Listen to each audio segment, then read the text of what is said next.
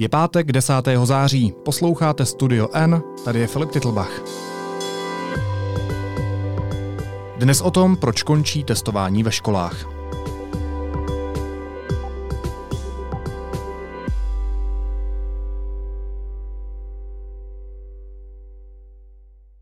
Od příštího týdne má skončit plošné testování na koronavirus ve školách. Ministerstvo zdravotnictví se rozhodlo pro tento krok ve chvíli, kdy v Česku výrazně rostou denní přírůstky nakažených. Jaký to dává smysl? Budu se o tom bavit s redaktorkou pro zdravotnictví Ivou Bezděkovou. Ivo, vítej, ahoj. Ahoj, děkuji za pozvání.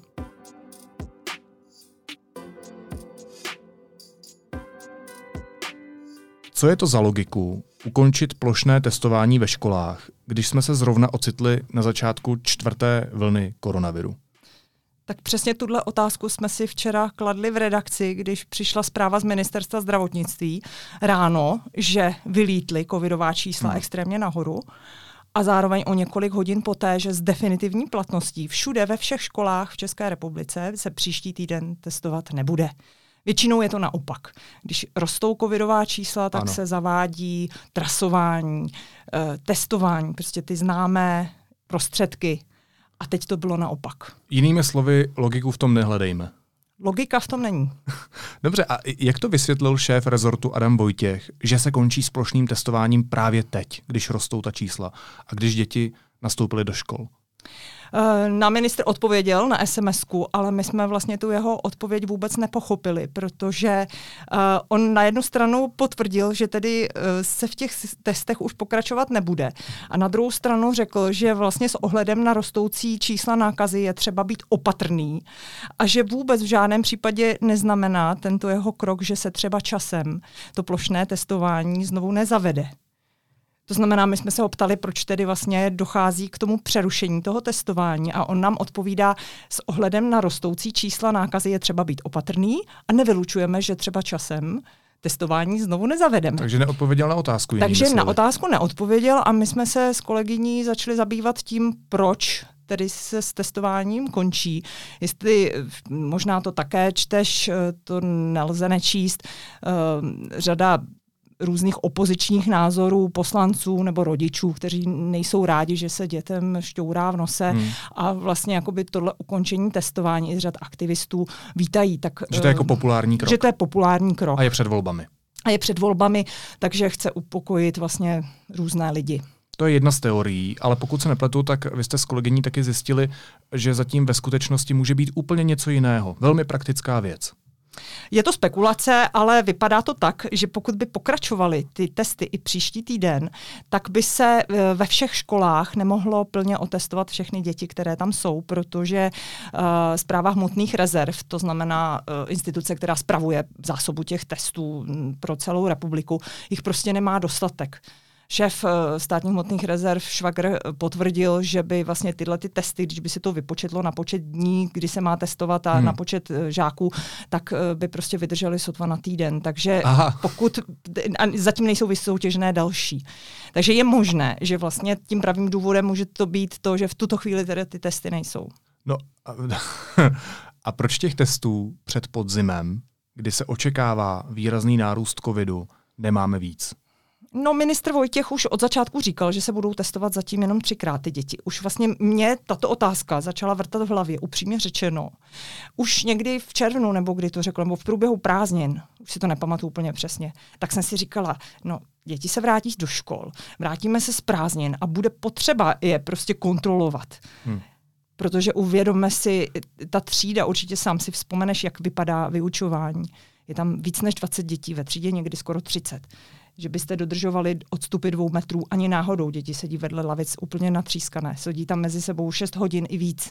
Takže ideální přenos koronaviru. Zpívá se, mluví na hlas. No a hlavně ty děti nejsou očkované v drtivé většině. Navíc přicházejí zprávy z ciziny. Jana Ciglerová z, uh, z Floridy minulý týden napsala otřesné svědectví, jak to teď vypadá na Floridě, že přibývá hospitalizovaných dětí. Hmm tak ohledněme od tohoto scénáře, nemusí to být takhle katastrofální. Ale prostě ty děti jsou přenašeči, mají prarodiče, chodí do rodin a my je teda nebudeme testovat. My teda v červenci se rozhodneme, že je otestujeme třikrát a pak, když teda se nám začnou ku podivu ty čísla najednou první týden září nebo když jsme druhý týden září takhle narůstat, tak my najednou zjistíme, že ty testy nemáme. Znova říkám, je to spekulace, ale vysvětlení ministerstva zdravotnictví, proč přerušuje testování, prostě nedává logiku. No hlavně žádné vysvětlení není. Vysvětlení není a pro pořádek my jsme se samozřejmě pana ministra ještě pak zeptali, uh, proč, jestli tím hlavním důvodem třeba není nedostatek testů, tak už pak neodpověděl. Tak... Takže ani nevyvrátil tuhle spekulaci. Takže to nevyvrátil a nevíme.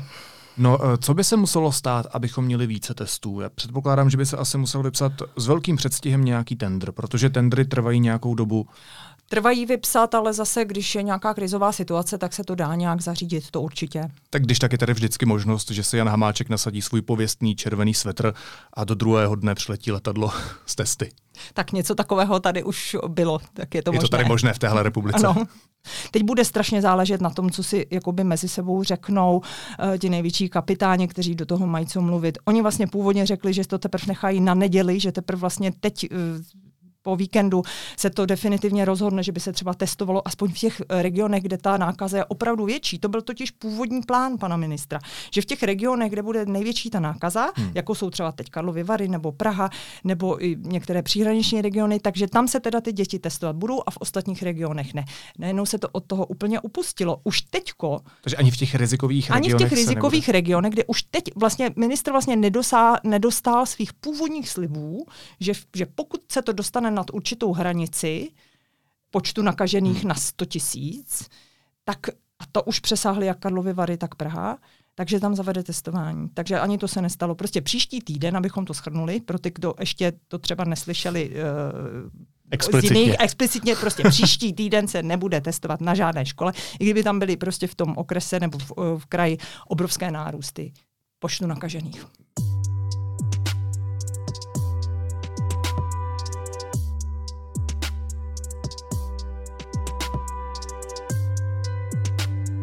Jaké to může mít důsledky?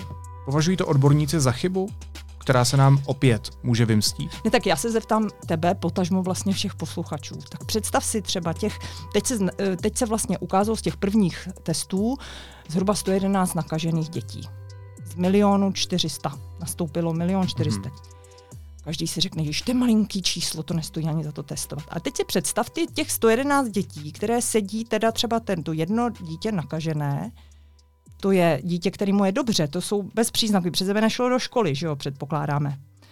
Kolik on vlastně nakazí, myslíš, že nikoho nenakazí v té třídě?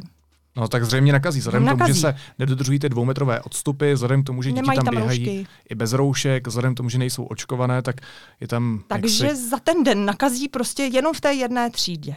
Teď si přes ty děti nejdou hned potom domů. Oni se mezi sebou míchají i v té škole starší ročníky jdou do jiné třídy si, na matematiku, na chemii, takže se mísí, tam si šahají na ty lavice těch jiných žáků, které, takže kdyby náhodou nikdo nebyl v té třídě nakažený, tak si ale to v rámci té školy roznesou. Počkej, takže z mojí hypotetické otázky může se to vymstít.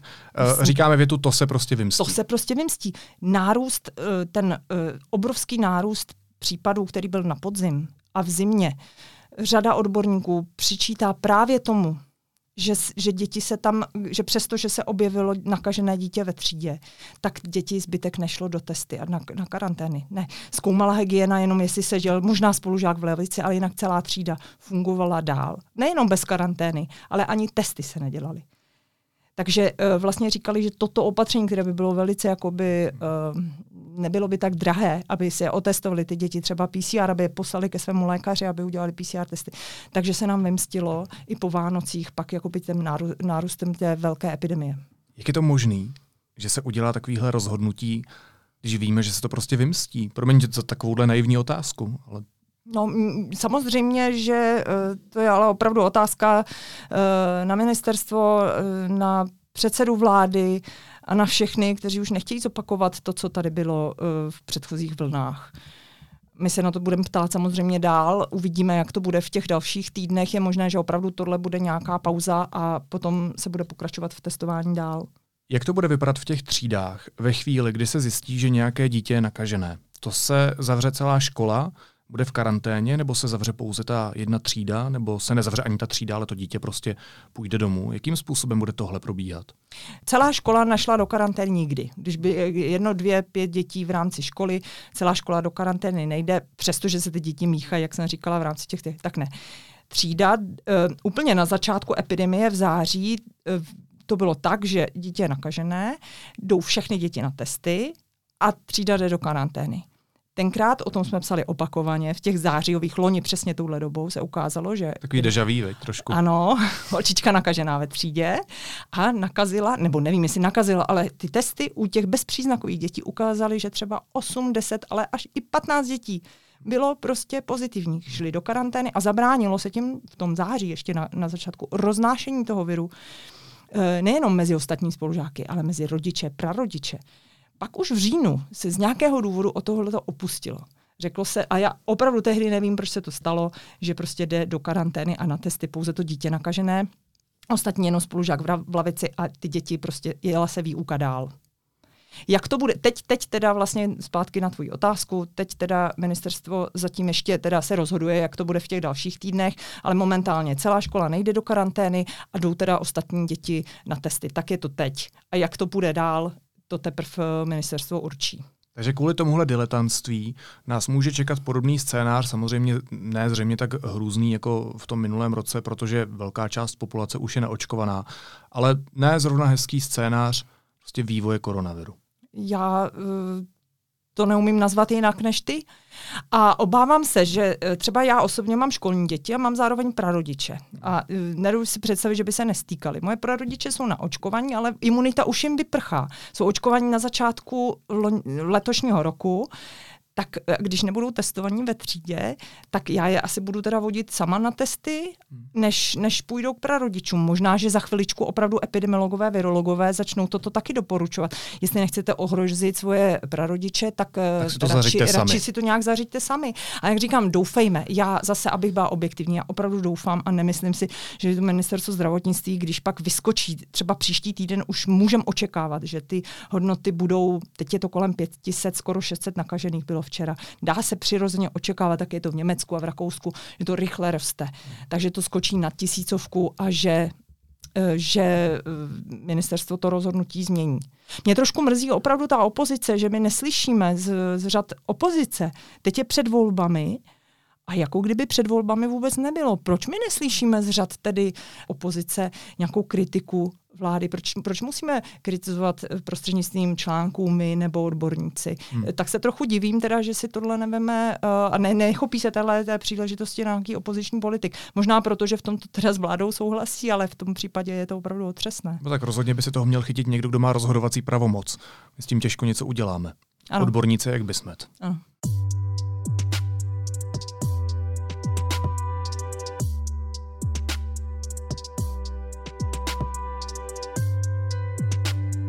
Když jsme se bavili o očkování, tak eh, jak je to vlastně teď v Česku s očkováním té eh, nejmladší věkové skupiny? Protože těsně předtím, než jsme spolu začali natáčet podcast, tak jsem si všiml aktuální zprávy, že na Slovensku se to bude nějak měnit. Tak oficiálně se smí očkovat děti až od 12 let. Mm-hmm. Takže 12 až 15 let uh, jsou v takovém zvláštním režimu, že tedy musí s nimi chodit eh, rodiče, musí tam být pediatr a podobně, ale je to, je to už umožněné. Ale ano. ty děti do 12 let, uh, to, to očkování, je ten první stupeň vlastně. to je ten první stupeň a a mladší, třeba předškolní děti, tak ty se očkovat nemohou, protože pro ně ještě ta vakcína není schválená.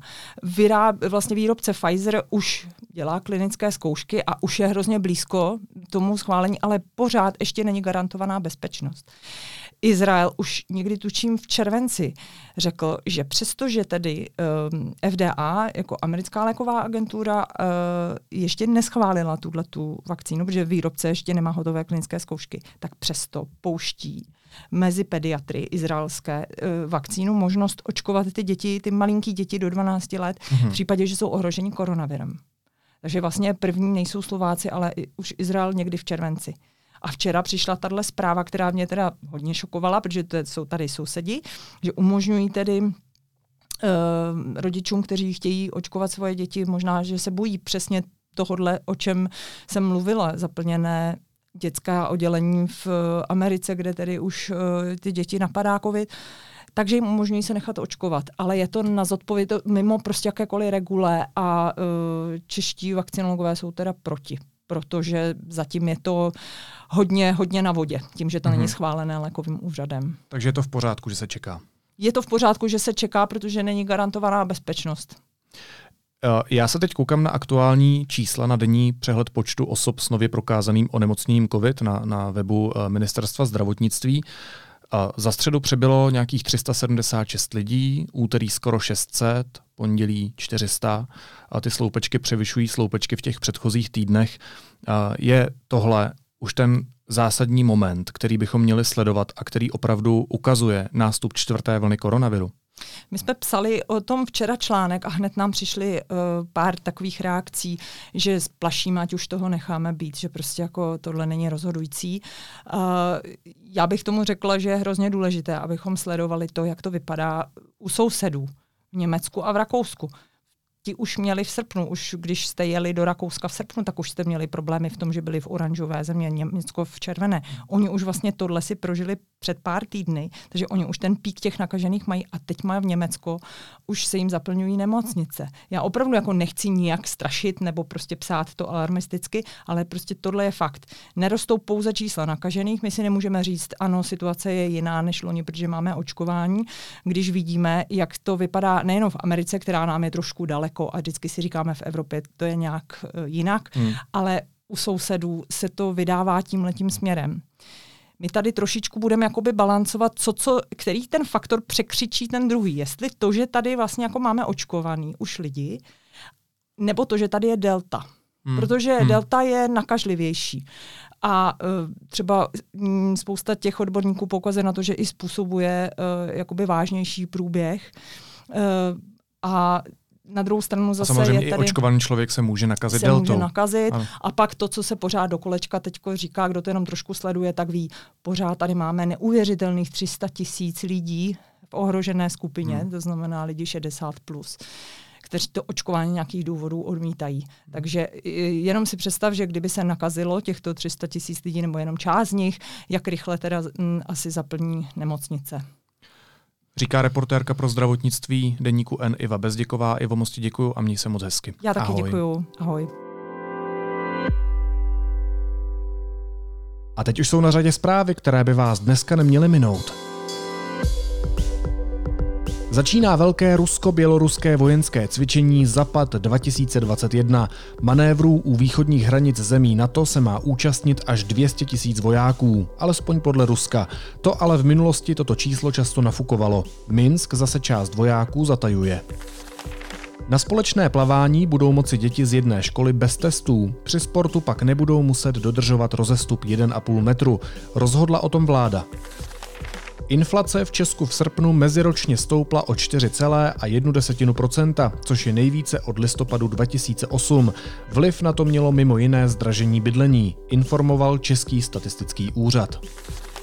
Supertajfun, který se sformoval během pouhých 48 hodin, může v příštích dnech ohrozit Filipíny a Tchajvan. Očekávají se ničivé vychry a přívalové deště a státní maturitní testy složilo letos po podzimním opravném a náhradním termínu víc než 96% studentů, kteří skládali v tomto roce zkoušku poprvé. Úspěšnost u testů meziročně stoupla o skoro 4,5% bodu.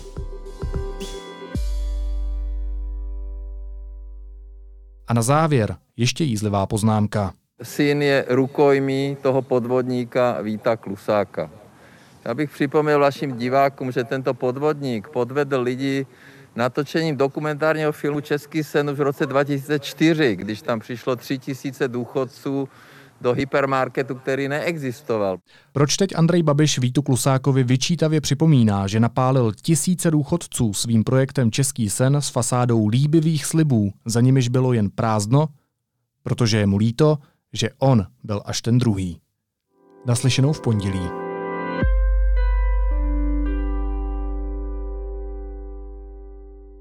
Začala škola a my jsme pro všechny studentky a studenty připravili nejvýhodnější cestu ke spolehlivým informacím. Na webu Deníku N můžete právě teď získat studentské předplatné se slevou 50%.